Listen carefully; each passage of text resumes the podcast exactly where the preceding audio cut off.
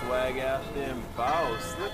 Is that, is that bow tie And welcome to another episode of the Sartorial Geek Podcast by Webster Style, where we talk about bow ties, comic books, and everything in between. I'm your host, Webster Style, the man, the voice, the fragrance. Coming at you one more time. Let's jump right into it with our download. Now, this week, one of the most uh, anticipated I guess it's an indie game still, even though it's owned by Microsoft, that has recently come out was Psychonauts 2. And I'd actually started to download that game via Game Pass to play through it to talk about it today, but I decided not to because there was another game that I've been playing that I really wanted to talk about, and it's a game called Art of Rally. Now, this game is available on all platforms PS4, 5, Switch, any Xbox platform outside of 360. If you're using one of those, that's really great. I, I really miss my 360, but that's another story. Maybe we'll do a podcast on retro gaming in another day. But I've always been a fan of not the more serious, hardcore rally games, but the Sega Rally series of games and sort of arcade rally racing. Those have always been very fun and for me very nuanced in their appeal. And during the Summer Games Fest that Xbox was having, one of the games they showcased coming to Game Pass was a game called Art of Rally. And this game, Art of Rally, is by Funselektor Labs and it is described as a a stylized experience inspired by the golden era of rally and it's from the, the, creator of a game called absolute drift. So they have a career mode where you can experience uh, traveling across 72 stages from finland to sardinia norway japan germany and africa. And you can also get behind the wheel of vintage cars ranging from the 60s to the 80s in group b group S and Group A. Now, I don't know what Group B, Group S, and Group A are when it comes to rally and rally racing, but I do know do know that the game is fun. It's not quite a sort of overhead view um, of the cars, you see the whole car view, and it's a very stylized take. I will say the controls are very precise. So it takes a bit, at least it did for me, really to get a handle of the controls uh, with the cars. But it's just such a fun game to play in, much like some of the other games, the indie games that pop up on Game Pass. They're just good to play to relax. It's a great music, great atmosphere, even if you are not in it to really beat the game or just want something fun to play in a different experience, I really highly suggest Art of Rally, uh, especially if you have Game Pass. And since it's included your subscri- with your subscription, you can download it and try it out. Also, even for the $25 purchase on the other platforms, I would say it's definitely a game that's worth it. It's chock full of content and it's just a very very fun game to play. So that's the game of the week to download Art of Rally, and you're going to find that on all major platforms. Now, speaking of releases this week, we finally got the first trailer for Spider Man No Way Home. And I will tell you this the trailer was pretty dope. I liked the trailer a lot. Uh, for me, at this point, though, a lot of the appeal for watching another Spider Man movie is the fact that Spider Man has been integrated into the MCU. And that's part of the excitement, really seeing how it ties into the whole story in this whole universe. I think that I really. Sony botched the individual solo universe Spider Man stories when they rebooted to Andrew Garfield with the Amazing Spider Man, in my opinion but that's neither here nor there. So I'm excited for this one in that regard. But I will say a lot of the wonder of seeing a Spider Man movie is lost on me. Nothing is like, and again, this is probably because of my age, nothing is like watching Spider Man or Spider Man 2 in the theater as a fan, as a blurred. Um, I don't think any of the subsequent Spider Man movies or Spider-Man movies can recreate that. You know, Into the Spider Verse that did a pretty good job because it was a whole new different aspect of Spider-Man. We had a whole new Spider-Man with Miles Morales and then the other Spider people that came through and that plays very much into even part of my excitement for No Way Home because you do now have this whole multiverse aspect. And I am kind of upset that, at least with the trailer, that they sort of framed this multiverse uh, catastrophe uh, on Speeder, Peter, not Speeder, uh, interrupting Doctor Strange's spell, and it doesn't, at least from the aspect of the trailer, have any result or isn't a result of the events of Loki. So, and that just on the outset, I'm a bit disappointed. But you know, I am looking forward to seeing the other villains show up.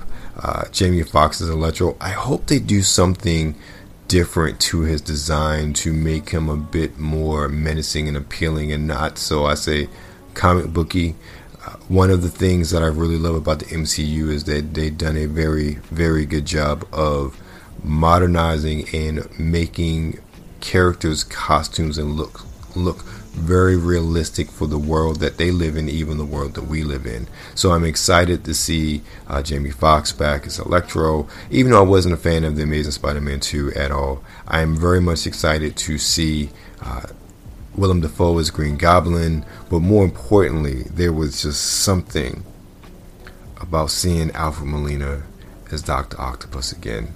You, can't help but feel uh, a upwelling of joy for him. You see that tentacle, you see him rise up above those cars and say, "Hello, Peter," looking just as good as he did way back when.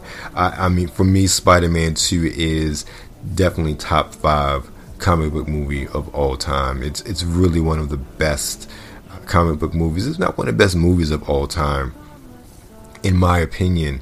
And to see Alfred Molina back, and to see how he's going to interact with this iteration of Spider-Man and Tom Holland, but not just that, to see how the rumored appearances of both Tobey Maguire and Andrew Garfield as Spider-Man really I'm excited for that part of it, and also more importantly to see how it impacts, if at all, the MCU and in the Spider-Man universe as Sony as well, uh, especially with the rumors of that this movie may potentially be a way to bridge Spider-Man, Tom Holland, and Venom, and Morbius, and the upcoming upcoming Kraven movie that's happening in a couple of years. So it'll be very interesting. I love the world building, the integrated storytelling. I think that it's very much a throwback to these serials of the uh, 50s and 40s, and I've always loved that serialized sort of storytelling. So I am enjoying the MCU in that regard, and it just makes me want to see the films that come out and that are associated with it even more just to see how they integrate it. When do they take place?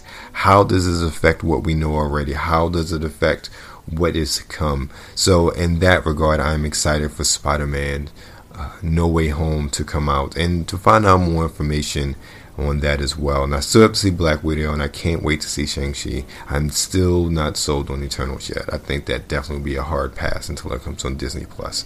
But that is my take on the Spider-Man No Way Home trailer. Let's keep it in the Marvel camp by talking about What If Episode 3. Now, I will say that the writers for the What If series, I am as I said before, I'm looking forward to see what is the end game with this series because none of the episodes seem to fit together.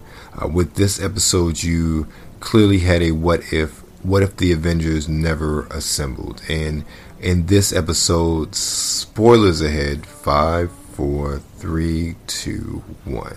The Avengers, who I should say, those who would be Avengers, are picked off one by one, murdered, that is, one by one. So it becomes a murder mystery as to who is killing off these Avengers. And it is very much uh, different take. Each episode's been very different so far, so you don't know what to expect when you pop on the tube every Wednesday to watch. But it was very interesting seeing how everything played out, and even when Thor was killed, sort of recreating that scene from Thor, the first Thor movie, where Hawkeye is being balanced, and he says he has a shot, and Thor is trying to get the hammer in this case, he actually shoots him and kills him, which I don't know. I, I found that kind of odd. Like, why did the arrow just go through him? Anyway, so you see the repercussions with Loki. Loki bringing down an army from Asgard to avenge uh, Thor's death, and that leads into some interesting, uh, an interesting ending, which I'll, I'll talk about as we get there. So as we go forward, you come to find out that the culprit is actually Hank Pym. Hank Pym in the yellow jacket outfit has been systematically killing all of those who were slated to be a part of the Avengers Initiative. So, Hawkeye, Hulk, Iron Man, Black Widow, they all were dispatching. You didn't know why. And then comes to find out um, his daughter was actually an agent of S.H.I.E.L.D and died two years earlier on a mission. So he was getting revenge.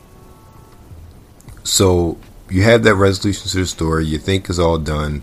But then with Loki's help, they capture Hank Pym. And Loki says that basically he has a better idea for how to end things. And then Loki just takes over the world. And you see in the end that Coulson, I think it's Coulson, and Shield, I mean Fury, are standing over. No, it's not Coulson. Uh, Coulson and Captain Marvel are standing over a frozen Captain America shield. So this is clearly not a in the same universe as the first episode that introduced Captain Carter. So I am very much interested, as I said before, in how all of these episodes are going to tie in into sort of a conclusion if they do at all. So that's my take on What If Episode 3. I'm really enjoying the series. The animation gets my nerves at times, but it's it's doable, it's workable, it's something I can tolerate at times. Uh, the voice acting, for the most part, is spot on, as you can imagine, with most of the actors reprising their roles. Surprisingly enough, Scarlett Johansson wasn't in this episode as Black Widow. Not surprised, but I, am really enjoying it. And again, I don't get the excitement as in watching a Loki or uh, Captain America. Excuse me, yeah, Captain America and the Winter Soldier and uh, WandaVision. But it's definitely something I look forward to every Wednesday. And if you are a, a Marvel fan or an MCU fan or just a comics fan in general, uh, the What If series is definitely one of those series I think you should put on your list to watch every single week. So that's my take on What If. And I'm going to kind of deviate just for a, a brief moment when it comes to the fragrance of the week because this is actually one that I don't own. I don't even have a tester, uh, but I was able to sample and spray at a local store lately, and I don't really do new releases that often. I did do a new release last week with H24, which was really really good, but this week I am going to talk about Phantom by Paco Rabanne. Now, if you have been in any sort of fashion magazine or in any store that uh, sells men's colognes or fragrances in general, I'm pretty sure you've seen Phantom. It looks like it's basically in the shape of a robot. It is a cute little silver robot. I would say it's a very uh, bougie rock'em sock'em uh, robot looking bottle, which definitely draws your attention to it. And you're going to find notes in this fragrance of lavender absolute, Italian lemon zest, rhubarb, fruity notes, clary sage, Indonesian patchouli, vanilla absolute, and Haitian vetiver. Let me say right off the bat, this bad boy is sweet it is it's not candy sweet, but it's definitely sweet. When you spray it, you get a uh, sort of a bright, zesty sweetness and zesty from the lemon zest and the lavender and the rhubarb. As you dry down, it goes from that fruity sweet to more of a confectionery sweet. It is it is a sweet fragrance from the top to the middle to the base. I personally I don't get much of the vetiver in the fragrance. I think that especially with the vanilla, the fruity notes, uh, that really drowns out the vetiver and maybe I have to wear it again really to see how it performs over a whole lot of hours multiple sprays, multiple way throughs to really get a better sense of it. But my initial impression, I didn't get much of the vetiver at all. I I don't think it's um it's very synthetic. It's a synthetic sweet. That is probably the best way I can describe. It. It's not bad at all. However, it is not something I would wear.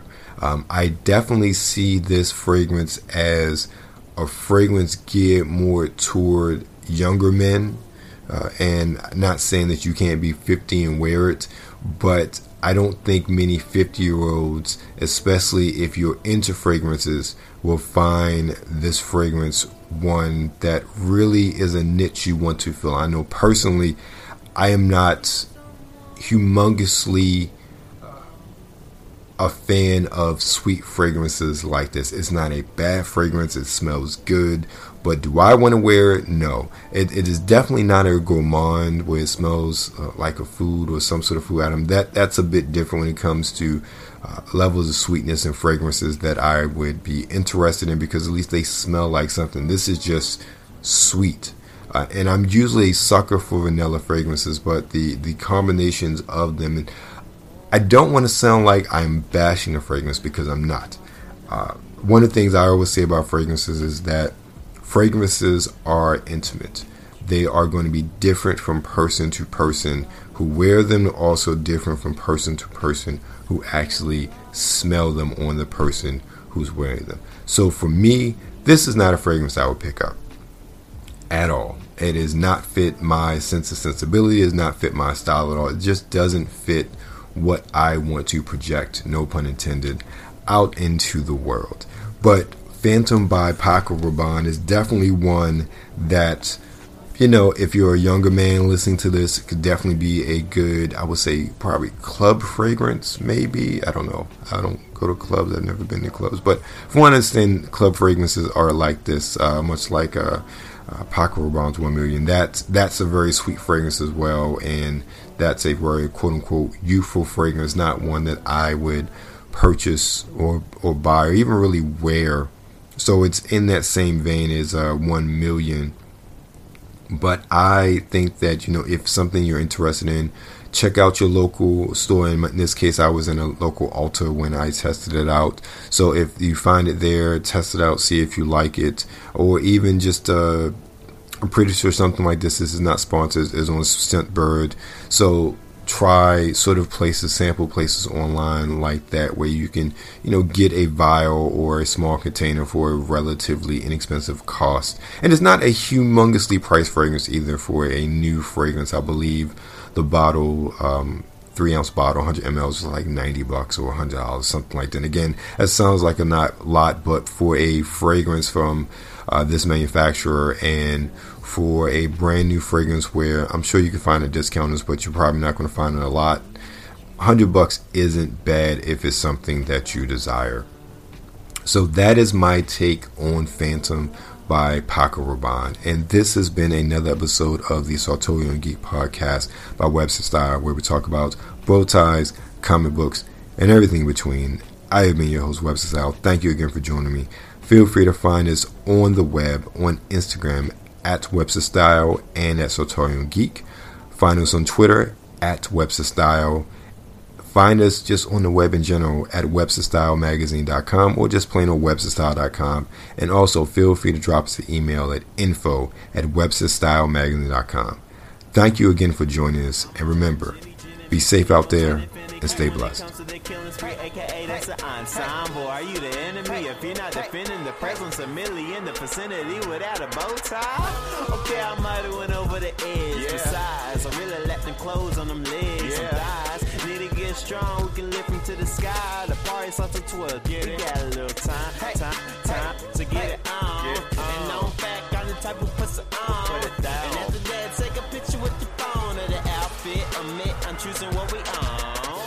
was Tree Green Tuesday. Had to be Bow Tie Thursday. Had to be. White Wednesday? Uh, I don't. Well, I know last time. Well, I wore polka dot. You didn't. Wear, oh, I Miss Million, them hills killing them, but I'm sure it's a Thursday. Bow tie Thursday, pasta cream in your heels, looking sharp, sherbet, acting like you don't know the rules up in the workplace. Must I remind you it was till on your birthday? Don't get me wrong, I think we killed in the birthdays, and you picked the hell of fit for the church day. Let's say you picked the risk game for it. Now you got the floor filled with bras that you purchase. Pick a color scheme that can match your very corset. Get the berry cream. Cream. Get the berry cream. Get it, make a little scene. Cause no one man should have all that styling. Take it off, clothes on the floor piling. No one girl should fit it all in them jeans. So take it off and let me see what's under them seams. Cause no one man should have all that styling. Take it off, clothes on the floor piling. No one girl should fit it all in them jeans. So take it off and let me see what's under them seams. Let's see what it seems. If it is what it seems. Do it again. Chicks be looking thick leggings. You know what I mean? I don't, I don't know.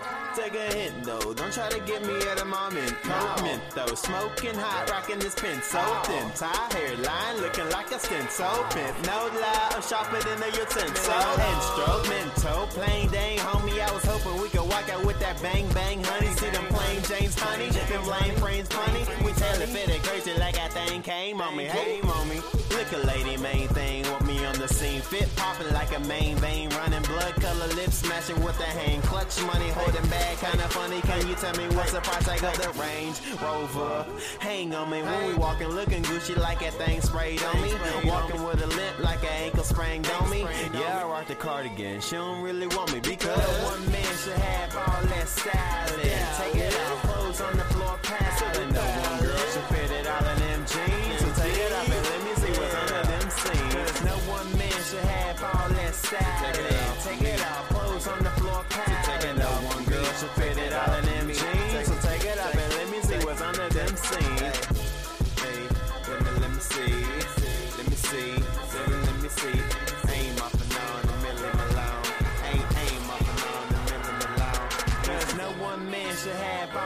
Styling. Take it off, clothes on the floor piling. No one girl should fit it all in them jeans. So take it off and let me see what's under them seams. Oh, you wanted to. Oh, I completely read that wrong.